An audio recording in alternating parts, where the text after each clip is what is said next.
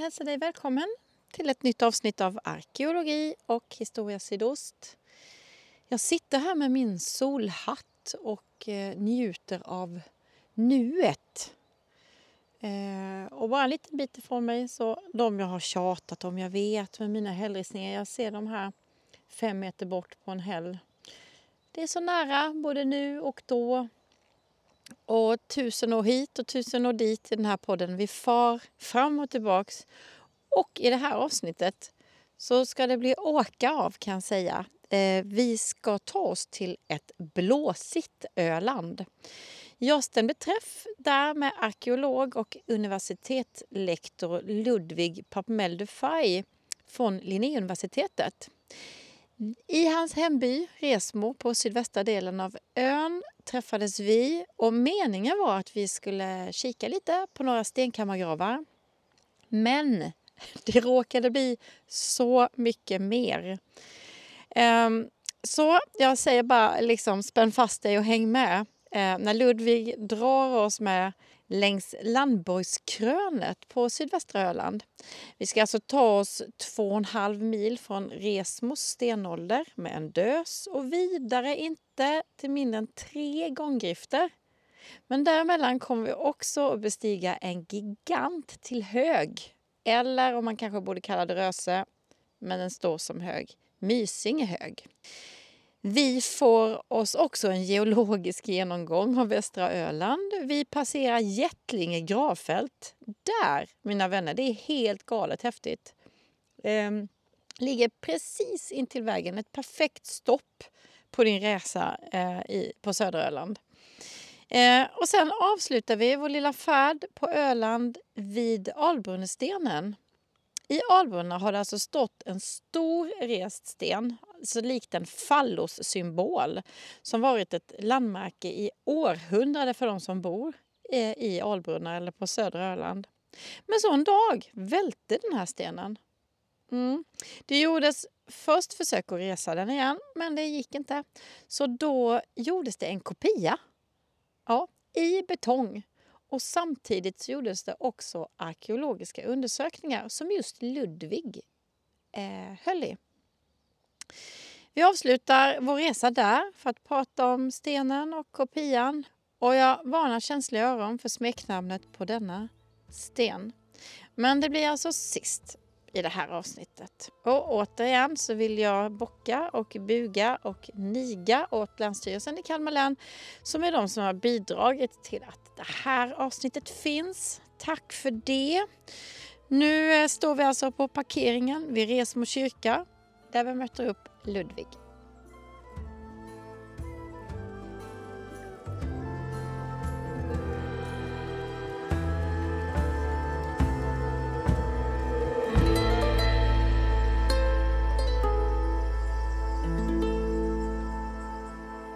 Ja, gud. Men vad fin kyrka. Ja, vad säger man om den då? Resmo kyrka är faktiskt, det är inte mitt specialområde, men Resmo kyrka är vad jag vet den äldsta daterade stenkyrkan som vi har i Sverige utanför Skåne i alla fall. Som fortfarande är en kyrka så att säga. Wow! Så det finns en dendrokronologisk datering av en bjälke här någonstans i kyrkan som fälldes 1098 eller något sånt där. Så slutet av 1000-talet redan.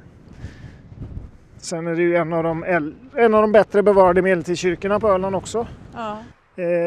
Vad jag har förstått det som så är kyrkan liksom stilmässigt väldigt lik flera danska kyrkor. Och tydligen så är stenmaterialet i kyrkan delvis också danska bergarter. Det är jättekonstigt, måste liksom, jag säga. Förmodligen är det inte konstigare än att det speglar ett danskt inflytande på Öland den här tiden.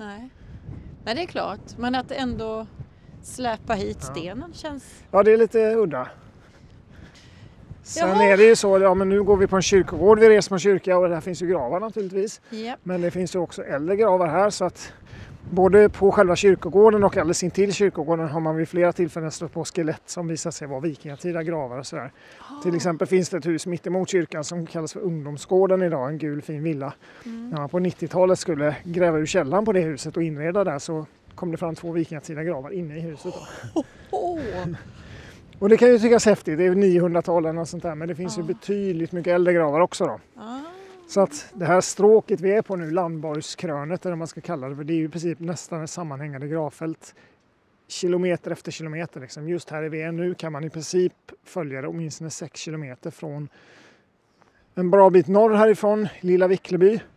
Söder om oss i 3-4 kilometer härifrån till Mysinge då.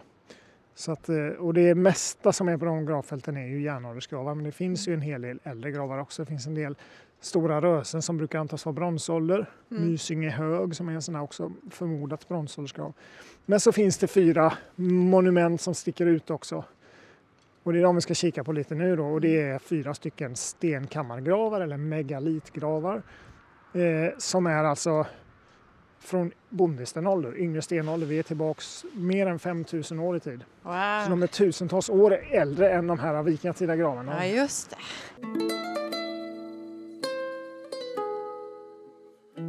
Gud, jag gör en liten specialare. Ah. En dörr som gläntar lite. Och vad hittar vi väl här? Här ligger en liten runsten. Nej. Det finns flera runstensfragment hittade vid omkring Resmo kyrka. Oj. Flera av dem är sådana här runristade gravmonument, tidigkristna gravmonument. Som det är inte det här då. Så det finns några otroligt tjusiga sådana som hittade här vid kyrkan. Men den här stenen hittades i en stenmur ute på Alvaret några 100 meter härifrån. Någon gång, jag tror det är slutet av 1800-talet. Något sådär. Wow. Så det är ett fragment av en runsten, jag vet inte vad resten är. Ja, vill ha lite släpljus. Det är ju helt så här, som arkeolog så har jag en liten hemlig dröm och det är faktiskt att hitta en runsten någon gång. Oh. Så att när jag vet, nu bor jag här i Resmo och så vet jag att någon gång hittar en sån där i en stenmur ute på Alvaret. Vad tror du jag tänker varje gång? En stenmur. Jag tänker någonstans ligger ju resten av den där stenen. Ja, visst gör det det. Så är det. Åh, vad häftigt. Men eftersom det då ligger gravar hela den här vägen, betyder här har varit en färdväg då? Ja, eller? Precis. Ja. Landborgskrönet idag är ju en naturlig geologisk formation. Det är en sån här, vad ska man säga, en erosionsbrant kan man kalla det för. Cuesta Ridge tror jag är geologiska termen. Så att det är liksom en naturlig höjdsträckning som sträcker sig i nord-sydlig riktning och har förmodligen alltid så att säga varit färdväg. Och det är ju där landsvägen på västra sidan går idag också. Ja. Så vägen har ju breddats och rätats lite så därför skär den ju gravfältet på många ställen. Ja, just det. På vissa ställen kan man se de här stora gravfälten så ser man gravar på båda sidor vägen liksom. Och hur vägen ursprungligen har gått det är ju svårt att säga. Men nu går vi på vägen en bit norr om kyrkan, bara strax alldeles norr om kyrkan. De kör som dårar. De kör som dårar här.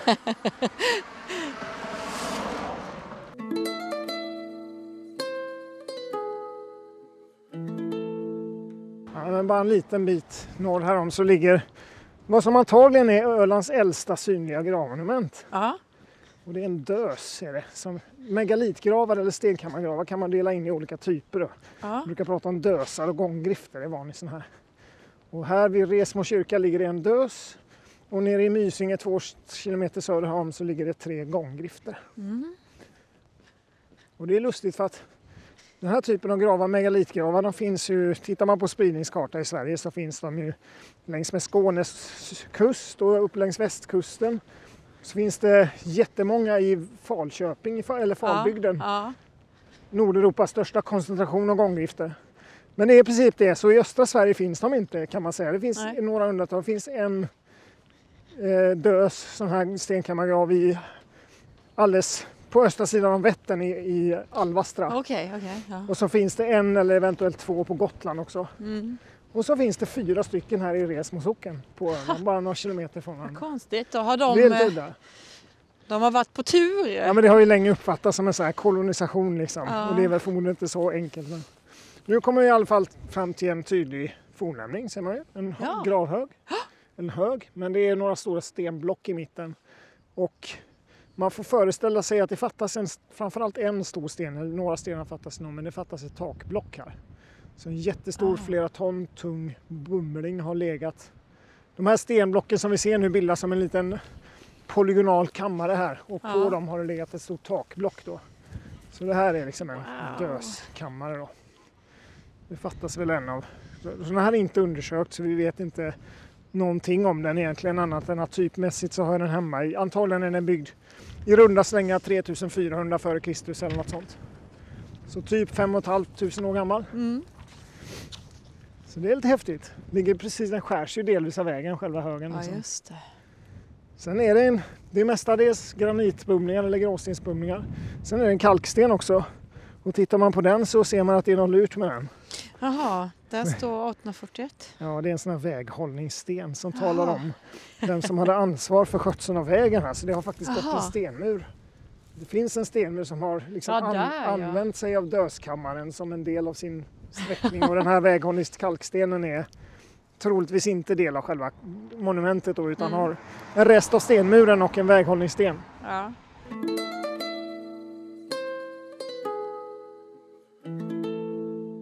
Stenåldern. Ja. När sådana här gravar som är monumentala som man kan se, när började? Ja, det är ju alltså de allra, om man säger, vi brukar ju dela in stenåldern i jägarstenålder och bondestenålder i Skandinavien. Mm. Och då har vi jägarstenålder, det är liksom från det att istiden släpper i princip, eller ja, så. Här är det ungefär så, alltså 10 000 år sedan ish. Ja. Och så fram till ungefär 6 000 år sedan när det första jordbruket dyker upp. Och det är då vi ser, ja, vi sätter övergången till bondestenåldern. Mm. Och då är det 4 000 före Kristus, ungefär. Mm, just det. Ja. Och det är i samband med den, alltså i samband med att jordbruket introduceras, och det är framförallt boskapsskötsel och i viss mån odling. Mm. Men med det kommer ju ett helt paket av nya föreställningar, förmodligen kanske till och med nya religiösa föreställningar, nya sätt att leva, mer permanenta gårdar och sådär. Ja. Helt andra offertraditioner och sånt där, och också de tidigaste gravmonumenten. Mm. Så de allra tidigaste gravmonumenten har i Skandinavien, det är det man kallar för långhögar, som är, finns några enstaka i Skåne och sådär. Men veteligen har vi inga sådana på Öland, men det skulle kunna finnas, för ibland är de helt utraderade så man hittar dem först när man gräver liksom. Okay. Men långhögar kan vara enorma, de kan vara 80 meter långa liksom, jättestora jordmonument med en träpalissad i ena änden. Okay. Och ibland finns det megalit, alltså stenkammargravar i dem också. Men det är liksom... Har de bara öst? Eller hur? Alltså... Ja, det är liksom som, faktiskt de första långhögarna som undersöktes trodde man ju att det var hus först. Mm, mm. Nu förstår man senare att det är ju gravmonument här. Ja. Så det är rektangulära, eller vad ska man säga, vad kallas de här geometriska formerna? En rektangel som är smalare på ena kortsidan och bredare på andra kortsidan. Parallelltrapets. Jaha, ja, just det. Så långhögar är de tidigaste, och det är liksom 3800, 3900 eller jag vet inte exakt, men där någonstans. Och sen ganska snart, några hundra år senare, så kommer de första stenkammargravarna. Och jag tror dateringarna är väl länge, den traditionella synen har varit att dösarna som det här är en dös, och de kännetecknas av att det är en kammare som är rektangulär eller rund eller lite oformlig så här, med ett block på, takblock. Men där kan man se in från sidan då? Ja, eller det har väl varit en öppning mot ett håll bara. Ja, liksom. Ja. Oftast är det ju mot öst eller mot sydost eller sådär. Mm. Men att dösarna i sin lite enklare konstruktion skulle vara det äldre typen som senare utvecklas rent typmässigt till gånggriftarna, som ofta är en oval eller rektangulär kammare med en vinkelrätt, har de en gång som man leder in till kammaren. Ja, då. Ja. Och den äldre arkeologin, då menar man att det var ju mycket mer avancerad konstruktion, så det måste vara yngre. Och idag, så länge har man ansett att dösarna kommer först, sen kommer gånggrifterna, att det utvecklas typologiskt. Men idag tror jag man har hyfsat starka belägg för att de mer eller mindre byggs samtidigt i alla fall. Kan vara så att dösarna är lite äldre, men det är ingen jätteskillnad liksom. Så dösar och gånggrifter är olika koncept i alla fall. Mm. Men det verkar också, som jag har förstått, så är det så att dösarna, när man undersöker dem, det finns jättemånga tusentals av de här i Danmark till exempel. Och jag tror att det ganska ofta är kvarlever efter bara en individ i de här. Okay. Medan i gånggrifterna så hittar man ofta att de har återanvänts enormt många gånger. Så det finns ju exempel med över 100 individer i de här gånggrifterna. Och det är då inte massgravar, att det är 100 personer som har haft sig ihjäl och så, utan det kan vara använts över 2000 år liksom. Så, är det släkten då liksom, som att man har, eller bygden? Det är superintressant att fundera över det. Vi kommer ju till ett sånt exempel i Mysinge senare här. Där man kan verkligen fundera, vad är det som 2000 år efter att gånggriften byggs, vad är det som får vissa att begravas där i? Vilka är det som begravs i den då?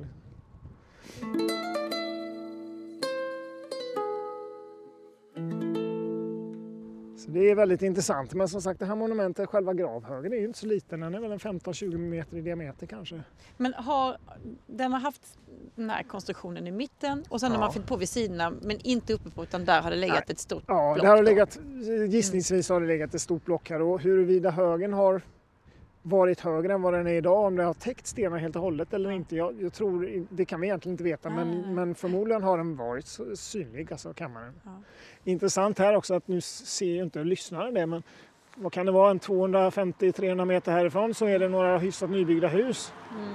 Och där, när de husen skulle byggas 2008 var det, tror jag, så då jobbade jag på Kalmar länsmuseum, så då gjorde vi en undersökning där. Ja. Och då hittade vi en trattbägarboplats, det vill säga en massa keramik och flinta som är från tidigaste bondestenålder, typ 3800-3600 före Kristus. Mm. Som bara, faktiskt tidigare än vad den här är, men bara några hundra år tidigare. Ja. Och det var jätteintressanta fynd, och keramiken var väldigt homogen och ensartad, så det var hantverksmässigt speglade liksom inte det man förväntar sig på en vanlig boplats, utan det kändes mer som att det var nästan en krukmakares verk. Liksom.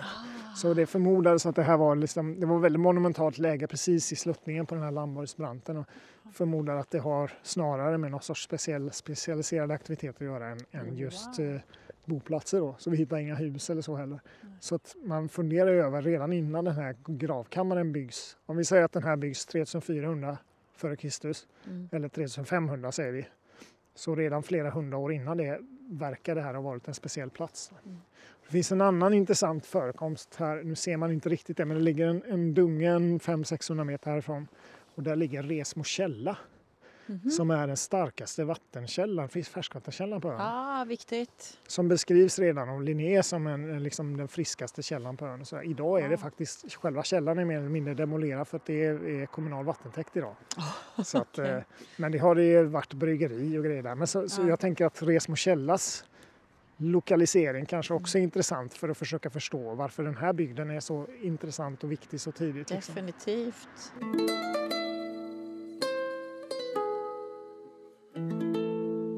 Jag råkar ju bo här i den här rätten och vi har potatisland alldeles intill källan.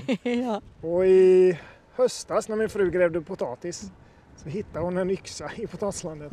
Alltså den är faktiskt från yngre bronsålder, så det var men ändå. Så det är aktiviteten nära källan. Det var bara 50 meter från själva källan.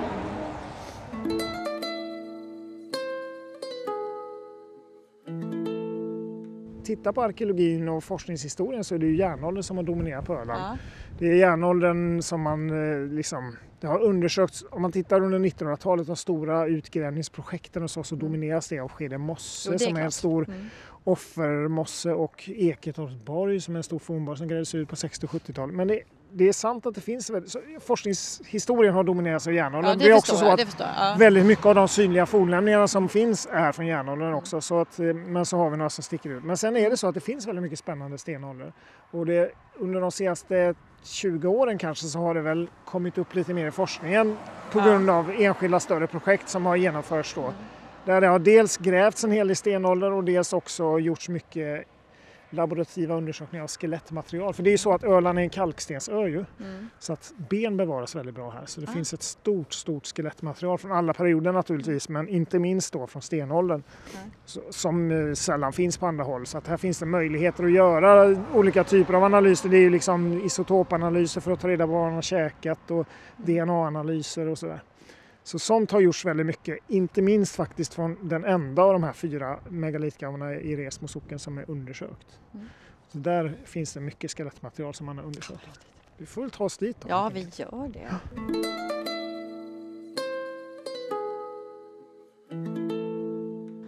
Ja. Mysinge hög. Ja, Mysinge hög är... Ja, ett stort gravmonument. Gravhög skulle man ju vilja säga, men faktum är att... Funderar man lite så består den nästan bara av sten, så frågan är borde man kalla det för ett röse egentligen. Men i alla fall, det är, jag tror den är dryga 40 meter i diameter och sånt där. Wow! Det är inte på något sätt liksom en av de större som finns, men på Öland är det en av de större högarna i alla fall. Och inte undersökt, men brukar antas vara från bronsålder då, just på grund av sin storlek. Men den ligger på ett gravfält som har väldigt mycket gravar, förmodligen mestadels från järnålder. Ja. Men i samma stråk ligger ju de här stenåldersgravarna också då.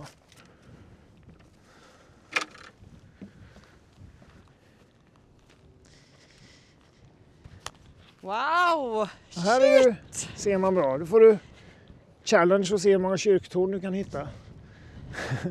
Oj! Ja, men det här är en sån här klassisk stopp om man tar hit. Jag har ju ganska mycket så att jag åker runt med studenter och grejer. Det här är perfekt ställe att prata om Ölands geologi och kulturlandskap och Alvaret och allt möjligt. Så vi ser Mörbylånga kyrka där nere. Och sen har vi Resmo kyrka som vi just var vid. Men sen har vi Stenåsa kyrka. Nu ska vi se så jag ser den. Där har vi. På östra sidan finns det en kyrka som... Så det är liksom på andra, tvärs över ön vi ser där.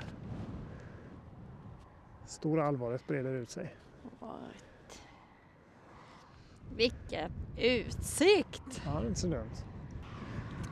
Så nu är vi uppe på den här Landborgskrönet då, där man ser bara en 50 meter väster om oss så är det en väldigt brant sluttning där. Mm. Och det är den här Landborgsbranten som är en sån erosionsbrant. Så här har vi kalkstenen inte särskilt långt under. Det är inte så tjockt med jordtäcke liksom. Nej. Man ser ju berggrunden på Alvaret där.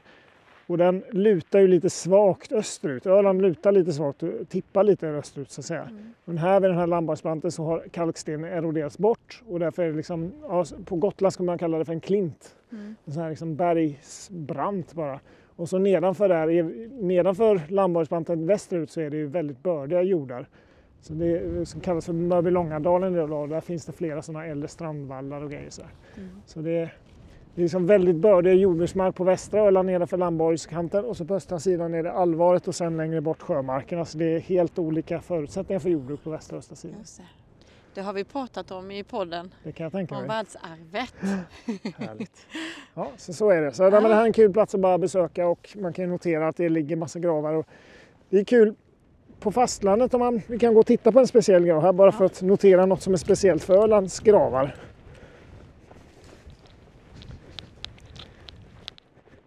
På fastlandet så pratar man också ofta om en typ av gravar som kallas för hällkistor som är liksom speciellt för yngsta delen av stenåldern och början av bronsåldern. Ja. Hällkistor är nästan som en sorts megalitgravar på fastlandet. Det vill säga stenbumlingar som bildar en rektangulär avlång kammare. Mm. På Öland finns det mängder av hällkistor och de är av kalkstenar då. Men de är inte stenålder utan det här är järnåldersgravar på Öland. Så den här typen av kalkstenshällkistor är väldigt vanliga till exempel under romersk järnålder på Öland. Så att de ligger ofta i stensättningar och i det här fallet, jag törs inte säga om det här faktiskt är undersökt eller inte. I sådana fall är det ju på 1800-talet eller så. Mm. Men man ser i alla fall en gavelhäll på ena sidan här eller flera hällar. Och sen en vinkel där. Så hällkistor på Öland är liksom inte samma sak som hällkistor i Småland alla gånger. Det finns ju senneolitiska gravar på Öland också men de är mycket mer varierande verkar som.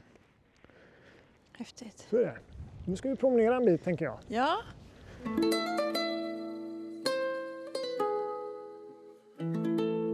Nu har vi kommit till byn Mysinge i alla fall. 2 kilometer kanske söder om Resmo.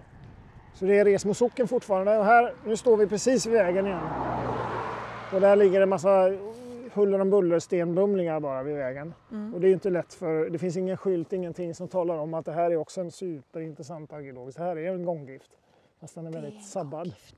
Så att om man går runt lite och kollar så kan man med lite tränat öga börja förstå att en del av de här bumlingarna ligger liksom placerade på ett sätt som gör att de är del av en konstruktion. Här har vi, det är helt smörsatt men vi ser att här är vi förmodligen bakkanten av en kammare som sträcker sig dit bort. Det är inga små block alltså, det är ju jättebumlingar. Så hur stor kammaren är lite oklart men på äldre teckningar av foton så ser man att det har funnits ytterligare några bumlingar ute vid vägen så det är en gång åt det hållet antagligen. Men det här är helt åt öster just det, precis. Öster eller sydöst. Så det är i sin ordning men den kan vara rätt rejäl alltså. Och det ligger ju en bumling här borta som förmodligen också är någon sån här tak. Den här som ligger på sniskan mitt i antagligen ett takblock. Då får man ju sizen på dem lite grann. Så, och ytterligare en sån stor bumling här som har dragits åt sidan. Så den är ju väldigt förstörd. Men står man här kan man få en känsla av att den nog är. Om man får upp det där som ligger på sniskan mitt i så förstår man det som ett takblock. Då får man ju en enorm sån här kammare. Och den här är ju inte heller undersökt alls. Nej. Men rätt så förstörd. Men gånggrift och typmässigt så får vi anta att den är byggd ungefär runt 3200-3400 f.Kr. eller så. Och eftersom vi är på Öland kan man också anta att om den inte är helt och hållet urgrävd så är det en massa skelett här. För att vi har ju en av de här gånggrifterna i Mysinge är ju undersökt och där var det ju jättemycket ben. Ja. Men här, nu är vi precis vid vägen och bara typ mindre än 100 meter härifrån så har vi ytterligare en. Mm. Så nu är vi verkligen inom gånggriftavstånd till varandra. Här, vi ska gå igenom en liten gräsmatta.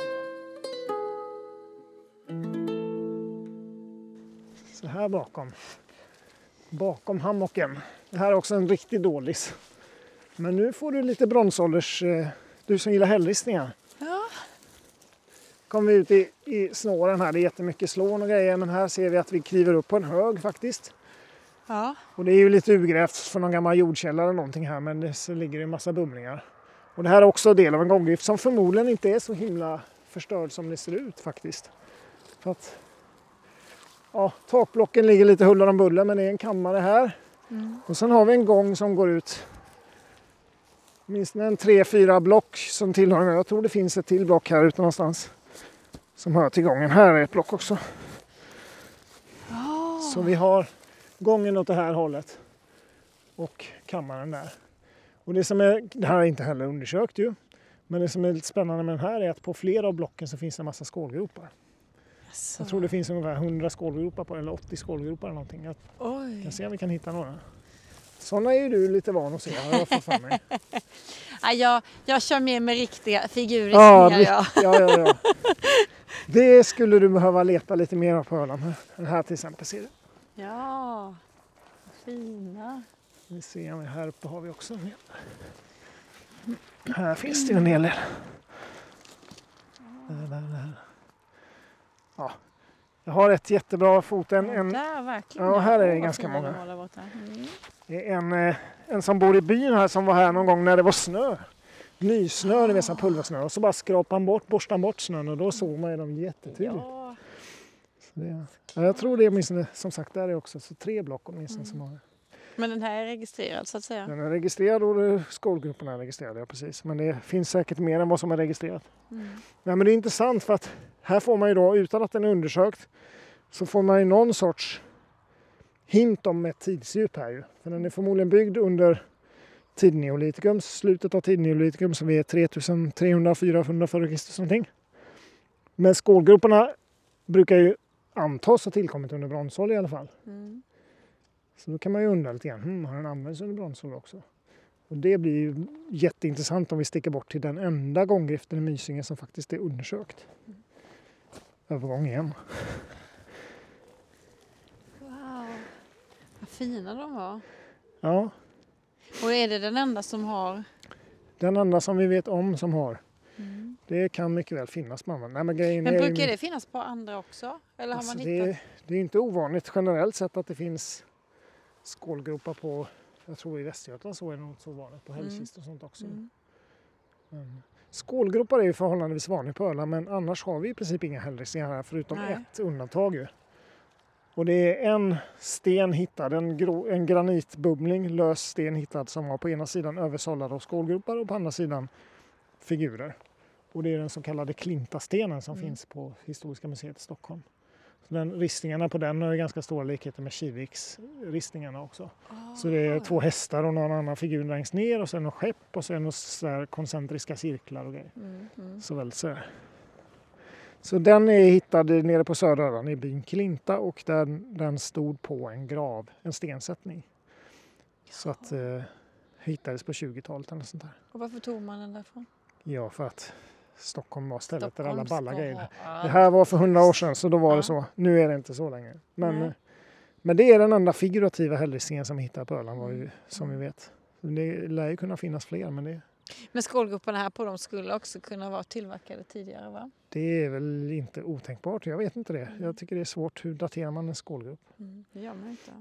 Nej men de dateras ju till bronsåldern tänker jag mig framförallt på grund av dess otroligt vanliga frekvens på figurativa bronsåldershällristningar. Det är ju liksom det i särklass vanligaste motivet. Ja och varför skulle man inte kunna använda om de har bott här? Alltså, så är det ju inte konstigt om det är någon Den kan mycket väl användas som gravkammare under bronsåldern också. Det är inte alls otänkt på. Och även om den inte användes så kanske den finns. Man förhöll sig till den. Ja, det är klart.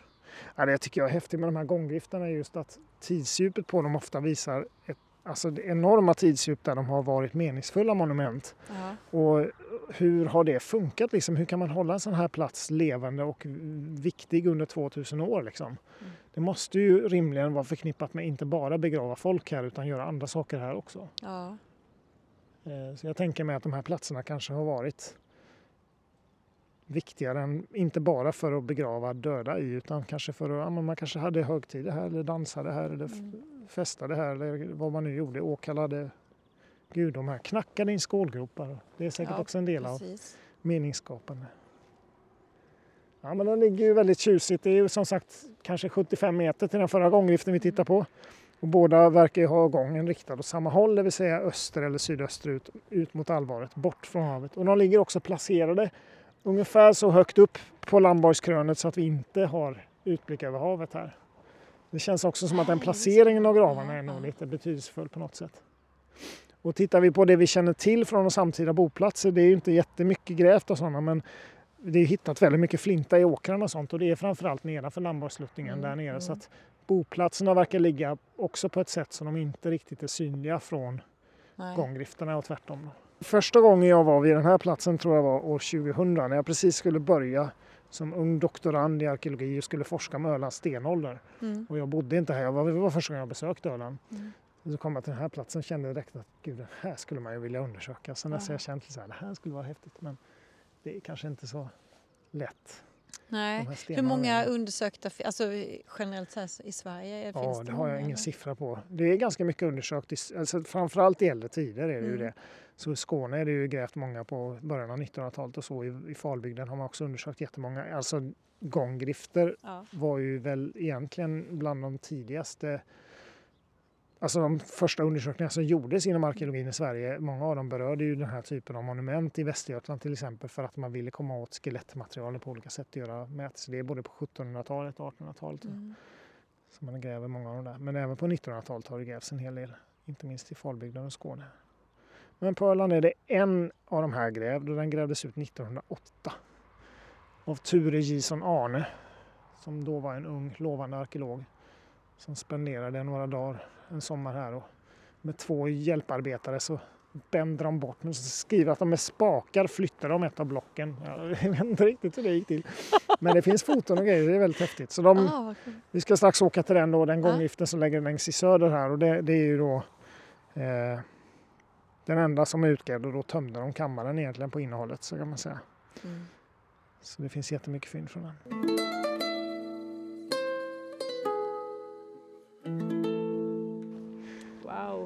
Här är lite mer synlig liksom. Delvis beroende på att schaktet från 1908 inte är jämfyllt igen. Ja, vi har en stor gravhög som är, jag vet inte, men 20-30 meter i diameter någonting. Och i den har vi de här stora gråstensbumlingarna som sticker upp och vi har det är som en oval kammare. Med vinkelrätt från den så går det en gång ut som täcks av, så kammaren täcks av tre stora takblock. Och så är det en gång som täcks av ursprungligen 5-6 takblock, någonting sånt där. Vad tydlig den är. Ja, väldigt tydlig. Så gången är ju liksom knappt meterbred, eller 78 centimeter bred. Uppställd av liksom gråstenar som står. Så man kan ju idag, det man gjorde då när man grävde ut den här 1908 var att man flyttade undan det mittersta takblocket. Och tömde kammaren på sitt sediment som det var så att säga, som bestod av grus och sten och jord och ben. Så det var ungefär 1 meter tjockt med material här. Så i kammaren och i gången så hittade man jättemycket djurben från massa olika arter, framförallt tamdjur och olika slag. Men också människoben från vad man då uppfattade som minst 30-40 individer. Men som man nu vet är minst 56 individer. Oj. Men de har gjort kol-14-dateringar på de här mänskliga skeletten. Jag tror det är 34 individer som är daterade. Och de sträcker sig över en period på ungefär 2000 år. Så det är liksom en tredjedel av dem hör hemma i den tiden då den här byggdes. Då. Alltså trattbägarkultur och bondestånd, tidneolitiken. Så de äldsta dateringarna ligger typ 3400 någonting före Kristus eller lite äldre. Så en tredjedel hör hemma i den fasen. En annan tredjedel hör hemma i i sent mellan neolitikum säger vi, så det är den kanske 1000 år fram ungefär, eller runt 2000-2500 före Kristus. Mm. Och det som vi kallar för stridsyxekultur tidsmässigt då. Mm. Och ytterligare en tredjedel hör hemma i bronsåldern. Mm. Så det är åtminstone 10 individer här är alltså begravda här under bronsåldern. Mm. Vilket ju faktiskt gör det här till den här kammaren till Ölands största bronsåldersgravfält om man så vill. Ja, just det. Det är lite ironiskt, men det är faktiskt så att bronsåldersgravar har vi väldigt lite, förhållandevis väldigt lite av som har undersökts på Öland. Mm.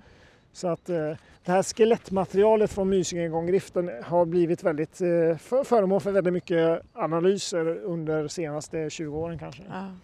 Isotopanalyser och DNA och grejer. Men alltså, om jag får säga så, om vi nu låtsas att vi står där vi stod innan på den förra och vi har lite, det var massa syrener som växte och liksom så, så är det ju faktiskt, alltså vi stod liksom här precis. Så att det är väldigt likt. Ja, det är väldigt likt och man förstår också då att det kan vara väldigt mycket kvar av de här som ser så förstörda ut. Ja. Vissa av de här blocken som vi har nu stack ju bara upp lite grann där borta. Mm. Man kan faktiskt gå ner i kammaren lite grann. Eftersom de var så slarviga och inte låt tillbaks blocken riktigt så. Ja, kanske blåser mindre här. Här är det mysigt och så ligger det gamla marschaller här. Ja, alltså kan man se att det här mittersta takblocket är nu idag uppstöttat av 2 granitpelare som man har ställt ut. Mm. Och under de första 20 åren efter man grävde här så var det 2 stockar bara som stod och höll upp det. Men det bytte man ut efter en 20 år ungefär. Mm. Så det gör ju att det ser egentligen lite taffligt ut, själva återställandet. Man får inte riktigt, jag menar nu är det nästan en meter bred glipa här man kan gå ner i kammaren, så har det ju såklart inte varit. Nej.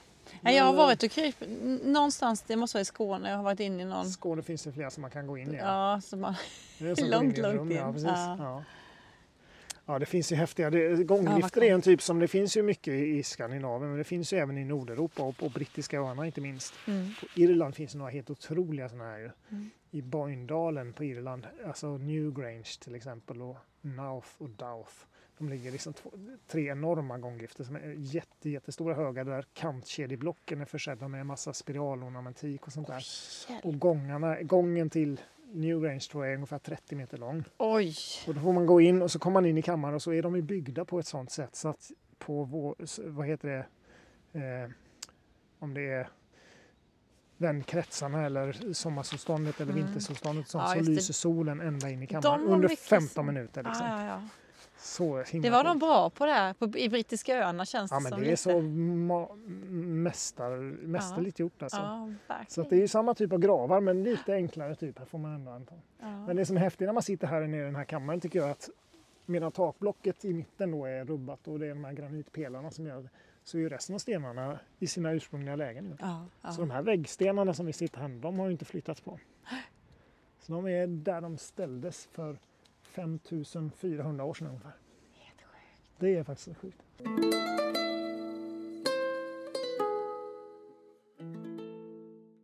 Men det som är häftigt också, den ligger väldigt nära den andra. Jag tänkte, eftersom det fanns bronsålder här i också. Ja.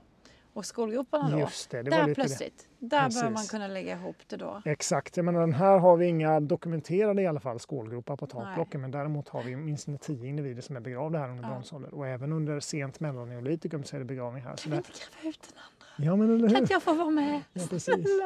Det är lite mycket sten att lyfta bara. Oh. Nej, men så det tycker jag också är väldigt tydligt här när man kommer hit. Att man förstår att det här är platser som har varit betydelsefulla under enormt lång tid. Alltså 2000 år, inte kontinuerligt med mänskliga begravningar. Det är det som är så konstigt också att sprider man ut de här, nu vet vi om 34 individer som är begravda här under ett lopp av 2000 år. Mm. Det blir inte särskilt tätt mellan begravningarna. Nej. Jag menar det måste ju rimligen skett massa andra saker här också. Annars kan jag inte fatta hur man kan ha den betydelsen bärandes liksom. Även om det skulle vara fler än vad vi tror som är begravda här under olika tider så är det ändå så att det kan ha gått 30 år mellan varje tillfälle eller 50 år mellan varje tillfälle. Så det blir liksom inte rimligt. Det måste ju vara så att man har gjort annat här också. Och på skånska gånggrifter till exempel så har man länge uppmärksammat att och även i Västergötland, framför mynningen på gången så är det ganska vanligt att man hittar till exempel offrade krukor och så. Mm. Och så 2004 gjorde vi faktiskt en liten undersökning här, jag och några kollega Kenneth Alexandersson. Där vi bland annat tog upp ett schakt framför mynningen och mycket riktigt hittade vi trattväggarkeramik där framför. Ja, så, ja. Så det är väl en liten nyckel, tänker jag, till att det inte bara pluppa in skelett här som man håller på med, utan man gör annat här också. Och det kan ju vara så att de där krukorna är offer som har skett i samband med begravningar, men det kan också vara sånt som man gjorde varje, inte vet jag, något återkommande tillfälle varje år eller liksom. Mm. Eller varje helg. Eller. Ja, precis. Ja, ja. Så det är spännande. Nej, men de är väldigt fantasierande, de här platserna, tycker jag. Ja. Och får en att tänka mycket på det där med platsers biografi, tycker jag. Alltså, vad händer med en plats och hur håller vi meningen av en plats levande? Liksom? Och det har ju väldigt mycket med minnen att göra egentligen. Vad minnen av händelser som vi förknippar med en plats. Liksom. Så jag tänker mig att de här minnet av händelser som har utspelat sig här måste ju ha hållits levande på något sätt. Mm. Genom de här tiderna. Sen om de minnen har förändrats, man kanske har hittat på nya händelser som man säger har hänt eller så. Det kan ju vara minnen som är riktiga, men det kan också vara minnen som är uppdiktade, men icke desto mindre som gör att platsen är meningsfull. Liksom. Mm. Men det är som där borta då, eran kyrka. Ja, just det. Nej, men att det finns, att man har varit där och det är ett område som är... Ja, kyrkorna är ganska intressanta paralleller till de här gånggrifterna, tycker jag. För det är kyrkor idag, alltså kyrkorna som vi tänker oss idag, de är byggda under de senaste 1000 åren liksom. Och under många 100 år så har ju de varit liksom navet i samhällena. Ja. Mm. Och inte bara förknippat med religiös kult, utan i princip allt som är viktigt i livet. Liksom. Från det att man föds till att man gifter sig till att man dör. Jag tänkte på det när du sa det innan. Ja, så jag tänker mig att även om man inte ska se de här som kyrkor, så kan man ändå se dem som viktiga platser som förmodligen har varit viktiga i många olika sammanhang. Liksom. Mm. Ja, men och även kyrkorna är ju viktiga, även om inte man är troende nu. Ja. Så någonstans i kris eller när det händer saker så är det väldigt många som man utför ritualer där. Ja. Man döper även om man inte är jättekristen. Alltså sådär. Ja, nej, men så absolut. Kyrkan är ju ändå... Och de har dessutom en väldigt tydlig monumental manifestation i landskapet liksom, och syns på långt håll. Och det är ju också samma sak, men när de här gånggrifterna byggdes så var ju de enda synliga monumenten. Det fanns inga andra monument i Skandinavien. Nej. Det är de här långhögarna eventuellt, och som i vissa delar fanns. Men här på Öland var det de första gravmonumenten som byggdes, vad vi vet. Så det måste ju varit också något ganska alltså, i ögonenfallande för de som passerade eller visste om dem. Och sen att de just finns här på denna sidan. Ja, det är så märkligt alltså. Det är liksom bara inom några kilometers håll, inom bara några 100 meter här som gånggrifterna ligger. Ja. Så det var ju när Ture Arne grävde ut den här gånggriften 1908, så slogs ju han av den enormt tydliga likheten mellan arkitekturen, om man vill kalla det så, med till exempel Gillhög i Skåne och flera andra gånggrifter i Skåne, där man menar att det finns detaljer i utformen här som är nästan identiskt. Till exempel, det syns inte nu, men när han grävde ut det, så mellan de här granitbumlingarna som bildar väggen i kammaren, så var det staplat småstenar liksom så här, på ett sätt som är nästan identiskt i Skåne, flera gravar i Skåne. Även hur man hade ställt vissa stenar i de här staplingarna. Så det är liksom, han uppfattade det som att det här är en skånsk grupp som har kommit hit och byggt sina gånggrifter. Men nu har ju gjorts analyser på de som är begravlagda här, och de flesta under den första fasen så är de flesta lokala. Det vill säga strontiumisotoper från skeletten som visar vilken geografisk område man kommer ifrån eller har vistats i. Visar att de här är till större delen uppvuxna på Öland, de som är gravlagda här. Okay. Nu behöver det inte vara de som är gravlagda här som har byggt den i och för sig. Men det är också väldigt intressant att fundera att det är mer komplext än bara så att det kommer hit en grupp skåningar och tycker att här kan vi bygga några megalitgravar. Det är nog inte riktigt så enkelt. Men det kanske är så att skåningar kommit hit och sen har de bosatt sig här och sen har generationerna byggts på efter det. Ja, det kan ju finnas många varianter, men jag tänker inte minst så speglar det ju tydliga kontakter. Ja. Att det finns liksom, det här ingår i ett socialt sammanhang där Skåne är en del av det liksom, det som vi kallar Skåne idag finns med i det sociala sammanhanget liksom. Mm. Och man har mycket kontakt, och det visar ju också, vi har ju väldigt mycket flintyxor på Öland i den här tiden till exempel, och flinta som kommer från Skåne, Danmark. Så det finns ju tydliga förbindelser liksom. Men jag tror inte det är så enkelt som en sån här kolonisation som man föreställer sig. Nej.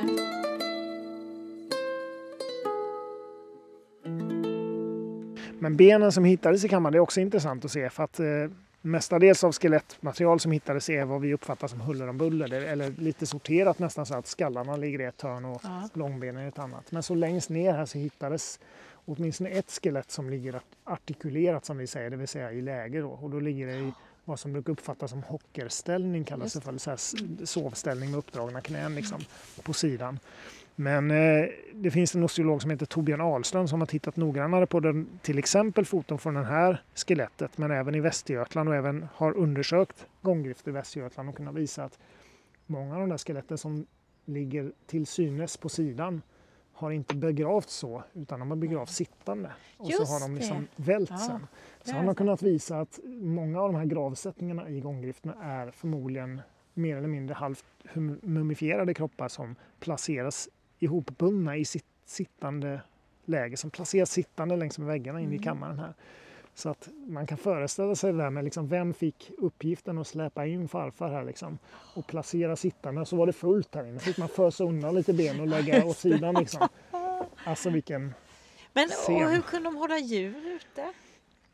Ja, det är också intressant. Det är ju väldigt mycket djurben i kammaren. En del, mycket av det är förmodligen begravt här, men en del kan ju vara sånt som bara krupit in, alltså får och rävar, inte vet jag. Ja, men för jag har ju begravt några hästar i mitt liv på den gården jag hade. Och de fick ju inte vara, det fick inte vara i fred. 2 meter ner och rävarna var ju igång. Jag har samma upplevelse av att begrava hönor, kan jag säga. Alltså det är omöjligt. Och då känner man, här måste ju... Det måste ju stinka när det är en förruttnelseprocess. Ja, jag vet inte det. Jag kan tänka mig att man inte har... Jag menar, nu kunde vi kliva ner lätt i kammaren här. Och det kunde man förmodligen inte då. Men att ta sig in om man är en räv, det går ju säkert ändå. Nu är jag inte uppdaterad helt, men jag tror faktiskt att det finns lite räv igen. Jag tror det.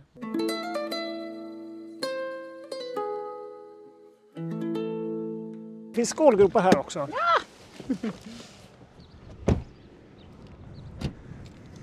Var är vi nu? Ja, nu är vi på ett sånt här ikoniskt gravfält. Det finns ju otroligt mycket järnåldersgravfält på Öland, eller väldigt många välbevarade sådana. Och det här är Gettlinge gravfält på sydvästra delen av Öland, som ligger precis vid vägen. Faktum är att vägen skär rakt igenom gravfältet. Men det är väldigt mycket olika gravformer. Det är högar och stensättningar och resta stenar och sånt där. Men också stora kalkstenshällar. Stora platta hällar, flera meter stora här. Och sen...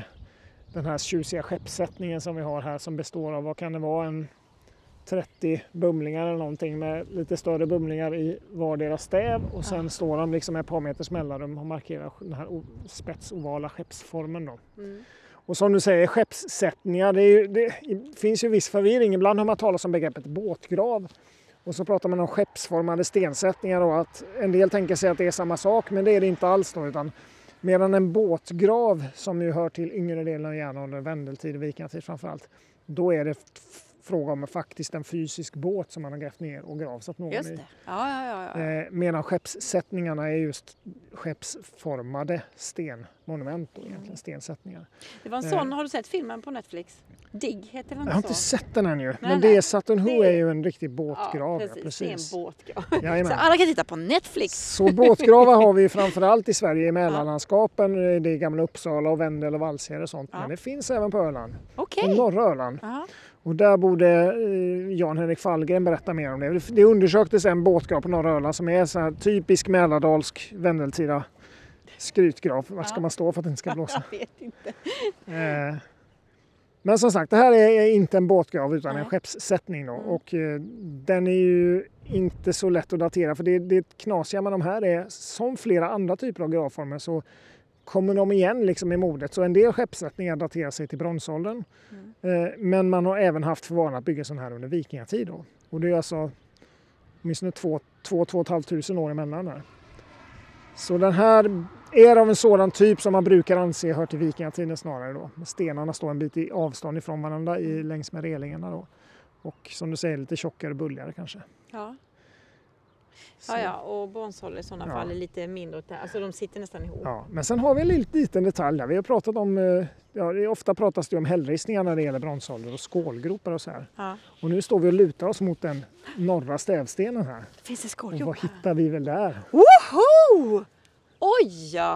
Det är ju rätt rejäla skålgropar. Samtidigt så är det ju så att skålgropar förekommer ju i vad ska man säga, i tveklöst vikingatida sammanhang också. Till exempel vet jag att på Birka i Mälardalen, det största gravfältet där som heter Hemlanden, som är ett par tusen gravar.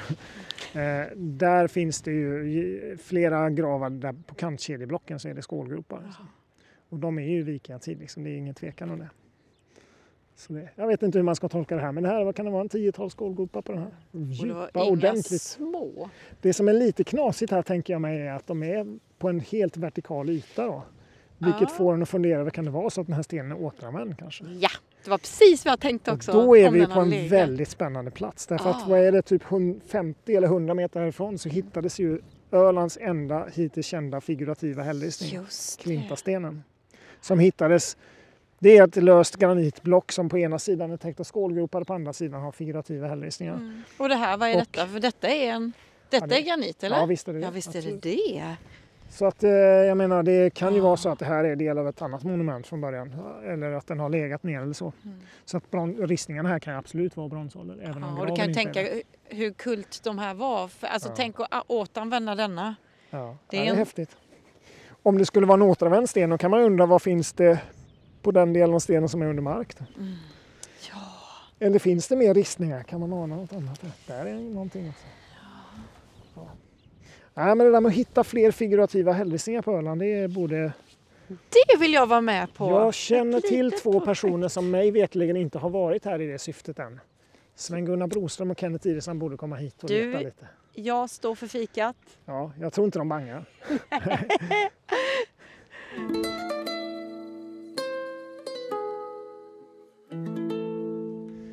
Ja, men så den här skeppsättningen ligger väldigt tjusigt, men sen har vi de här enorma två platta kalkstenshällarna som står resta med 10 meter mellan eller någonting. Och de är jättehöga. Ja, de är jättehöga och de bildar som en port liksom. Ja. In till vadå eller bort från vadå? Ja, man vet inte. Är den väldigt häftig? Ja, detta är en häftig. Här kan man fika, hörni. Här är perfekt. Här kan man fika och sitta. Om det blåser från norr eller söder så hittar man lä i alla fall. Så hittar man lä. Ja, det här är häftigt. Ja, vad cool.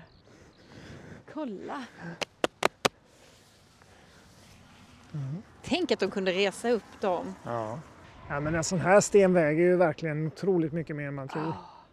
Jag håller på hemma i trädgården det med att lägga sten själv. Och man tycker att den där stenen borde jag kunna rå på. Alltså storleken på de stenar man klarar att rubba, det är ju liksom grus jämfört med de här. Det är faktiskt häftigt. Gud vad coolt. Och det är långt bort. Ja, det sträcker sig över några kilometer eller så. Vilket man kan tycka är ganska mycket. Men det är absolut inte det största gravfältet. Men Gettlinge gravfält har ju kommit att bli liksom nästan som en symbol för gravfälten på Öland. Just på grund av att det är väldigt precis i vägen. Det hålls betat eller klippt eller sådär. Och så har det dessutom en väderkvarn på sig. Så det ser så här, du har den här vykortssilhuetten. Så jag vet inte hur många bilder jag sett i böcker och vykort och annat som är just den här skeppsättningen, de här två hällarna och väderkvarnen. Du har Öland i ett nötskal. Ja, men det är väldigt tjusigt och ett väldigt fint ställe och lätt att besöka. Det finns parkeringar på båda sidor vägen och sånt.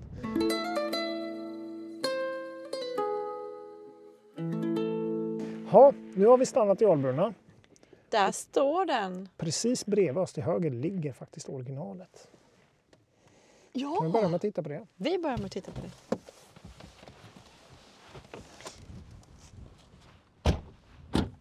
Det var wow! Får man kliva på den? Ja. Så det här är det som är kvar av Albrunnastenen. Och man ser här tydligt vad som har varit under mark. Du ser här en sned linje. Så den har ju stått och lutat då åt det hållet. Så det här är det som var en och en halv meter ungefär under mark. Men tänk att den ändå inte behövde vara mer under mark. Ja, jag var också förvånad över det faktiskt. Det är så pass liten då. Den här, man ser ju den delen som var avbruten som stod kvar när vi gjorde grävningen då. Det är ju inte ens en meter, det är typ 80-90 centimeter bara. Så jag höll med dig, jag trodde nog nästan att det skulle vara en meter till. Men, men så kan det vara en meter bred och ungefär 4 meter ovan mark tror jag det var. Så. Skeppsättningen i Albrunna. Ja, här är en tjusig skylt och så står det i alla fall att det är en skeppsättning och det är bra. Med illustration av Jonathan Lindström. Tjusiga svanar på rad. Och det som inte står på skylten är ju att originalet ligger här, det tror jag folk inte ser. Det visste ju inte du, eller hur? Men då skulle inte du veta att de inte jag sa det. Det tycker jag man har bommat totalt. Man har lagt den här, men det står ingenting om den. Det står ingenting, nej. Men så är det i alla fall. Jag tycker det är väldigt bra att de har sparat den. Ja, klart att den måste ju finnas kvar. Men vi går väl och kollar på cementsnoppen. Cementsnoppen. Det var roligt när vi var här och grävde. Var det liksom Albrunnastenen och Albrunna-snoppen och allt man pratar om. Så var det en gammal dam som var här och tittade. Ja, men Albrunna kyrka brukar vi säga. Okay, ja.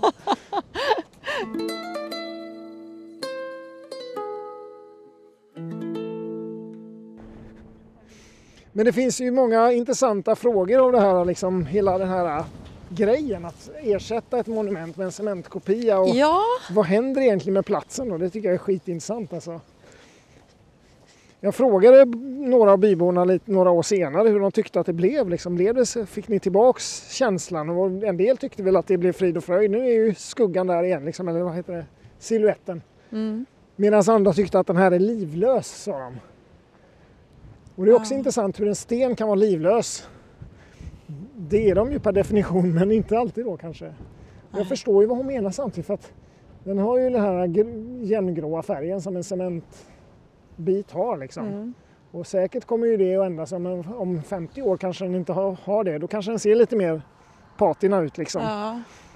Men det var roligt för att en sak som hon sa att men den bara står där livlös tyckte hon. Men när gulärlan kommer sig och sätter sig på den så blir det lite som det var liksom. Ja, ja. Så för henne var det att en fågel kom och satte sig på den. Då plötsligt fick den tillbaks lite av sin autenticitet. Ja. Så det är ju liksom helt... Och det har ju bara att göra med associationer som hon hade liksom.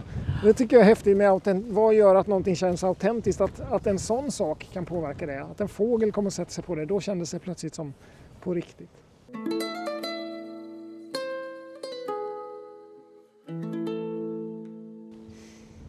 Alltså då gjorde man en silikonavgjutning av stenen som man gjorde en gjutning i sen.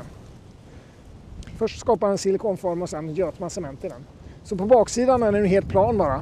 Ja just det, här. Ja du. Ja, det är häftigt. Vad känner du då när du ser den? Jag vet inte riktigt vad jag ska tänka men det... Jag tyckte ju såklart direkt efter utgrävningen så kände jag att nu har vi konstaterat att det här är en 30 meters lång skeppssättning. Det är väl klart att vi ska ju rekonstruera hela skeppssättningen om vi ska göra någonting tyckte jag. Ja. Och först var nog Länsstyrelsen liksom positiv till det men sen insåg de att det skulle innebära att de skulle behöva förhandla loss mark och liksom, hur det blir helt förändrad liksom, plats plötsligt då. Så det föll väl i... Inte glömska utan det förhandlades nog bort snabbt. Men så jag kan ju tycka att det är lite ironiskt att man gjorde en undersökning och kunde konstatera en massa ny kunskap men man har inte tagit hänsyn till den kunskapen alls i rekonstruktionen. Nej, just det. Det står visserligen på skylten men inte mer. Liksom. Så det känner jag väl lite så här, det hade kunnat göras annorlunda kan jag tycka. Men visst, jag tycker väl framförallt att det är ett väldigt intressant exempel på hur kulturarv betyder någonting i en bygd och vad som händer med kulturen. Det här med också vad kulturen betyder för lokalsamhället men också vad autenticitet är och hur det kan liksom, kan man skapa en kopia som känns autentisk. Mm. Här försökte man göra det genom att göra en i minsta detalj exakt avgjutning av en originalgreja. Mm. Men det är i formen som den är identisk, det är inte i färgen. Nej. Och det kanske dröjer ett tag innan den blir lite mer, ser ut som en sten snarare än en cementgreja. Ja, det måste nog växa på lite mer. Men det var det jag menar, att det är så intressant då att det man inte tänker på, att det kan vara en sån detalj som att en fågel kommer och sätter sig på den som gör att det plötsligt känns som den gamla stenen. Så jag tycker det här med vad som gör att någonting känns autentiskt är väldigt intressant att fundera över. Mm. Ja, jag förstår vikten av den här siluetten och den betydelse den har. Ja. Sen förstår jag vad hon säger också. Ja. Den känns... det blåser. Ja, det blåser, ja. Den känns blåsig. Mm. Jag ska ju inte tycka... Jag jobbar inte på Sveriges Radio, va? Så jag får egentligen tycka vad jag vill. Men jag kan nog känna att det är jättekul att det har gått så. Men jag håller lite med om att den känns... Jag tror det är så givet förutsättningarna att det fanns väldigt starka önskemål om att få dit någon form av ersättning av originalet, så tycker jag att man har gjort ett fantastiskt jobb. Jag menar, det hade nog gått att göra bättre så. Nej, det ser precis ut som... Men man skulle ju vilja ha originalet såklart, men det gick ju inte, den gick ju sönder. Och jag är nog ändå glad att det inte bara är platt här, men det hade varit rätt tråkigt. Ja. Det man hade kunnat göra är ju att göra något helt nytt här, så typ konstinstallation som gestaltar skeppssättningen, inte vet jag, någonting annat. Men det känns ju som att det vill ju inte bli borna alls. Man vill ju ha tillbaka sin silhuett ju. Ja. Så att men jag tycker jag röstar på att det var bra. Ja. Och den ser verkligen ut som en snopp. Ja, det fattar man ju där ollonet och hela alltet. Det är rätt så svårt att göra det tydligare på något sätt. Ja. Så jag tror det finns både en och annan selfie härifrån om man ska göra det. Ja, just det. Ja, när folk har stått där också. Ja, exakt. Precis, du fick det. Ska vi gå? Ja, ja.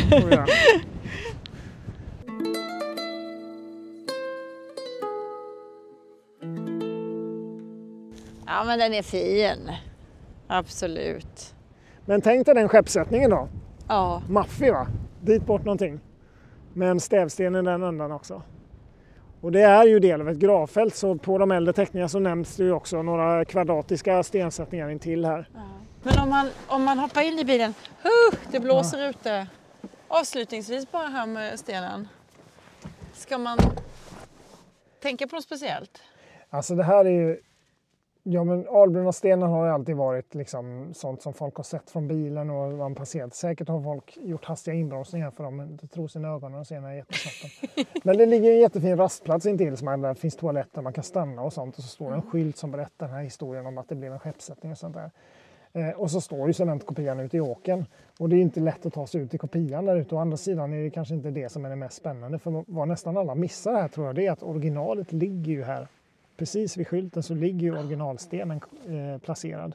Men det står ingenting om det på skylten. Jag misstänker att skylten skrevs innan man bestämde att man skulle lägga den där. Ja. Så att här kan man ju faktiskt till och med sätta sig på original-Albrunna-stenen och ta sig en blick ut över Kalmarsund. Det är otroligt vackert. Det är väldigt vackra vyer här. Man ser nästan ner till Blekinge. Ja, man gör nog det tycker jag. I vissa väder. Det stämmer att vi ser Blekinge. Ja. Ja, men det är en fantastisk plats och det finns en väderkvarn här och det är mycket rastplatsbord och sådär. Så det är och man ska inte gå ut i bondens åker, utan vill man ta på den här fallos,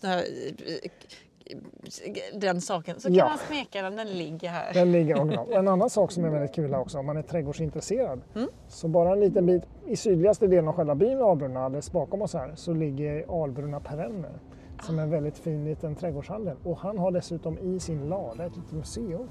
Nej. Så det är väldigt fint. Du kan gå ut om du vill.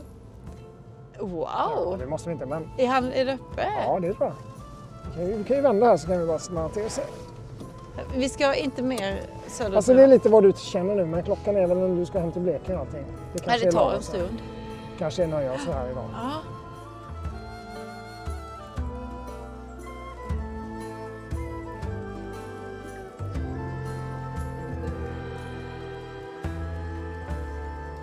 Ja, det finns så många platser att besöka på Öland.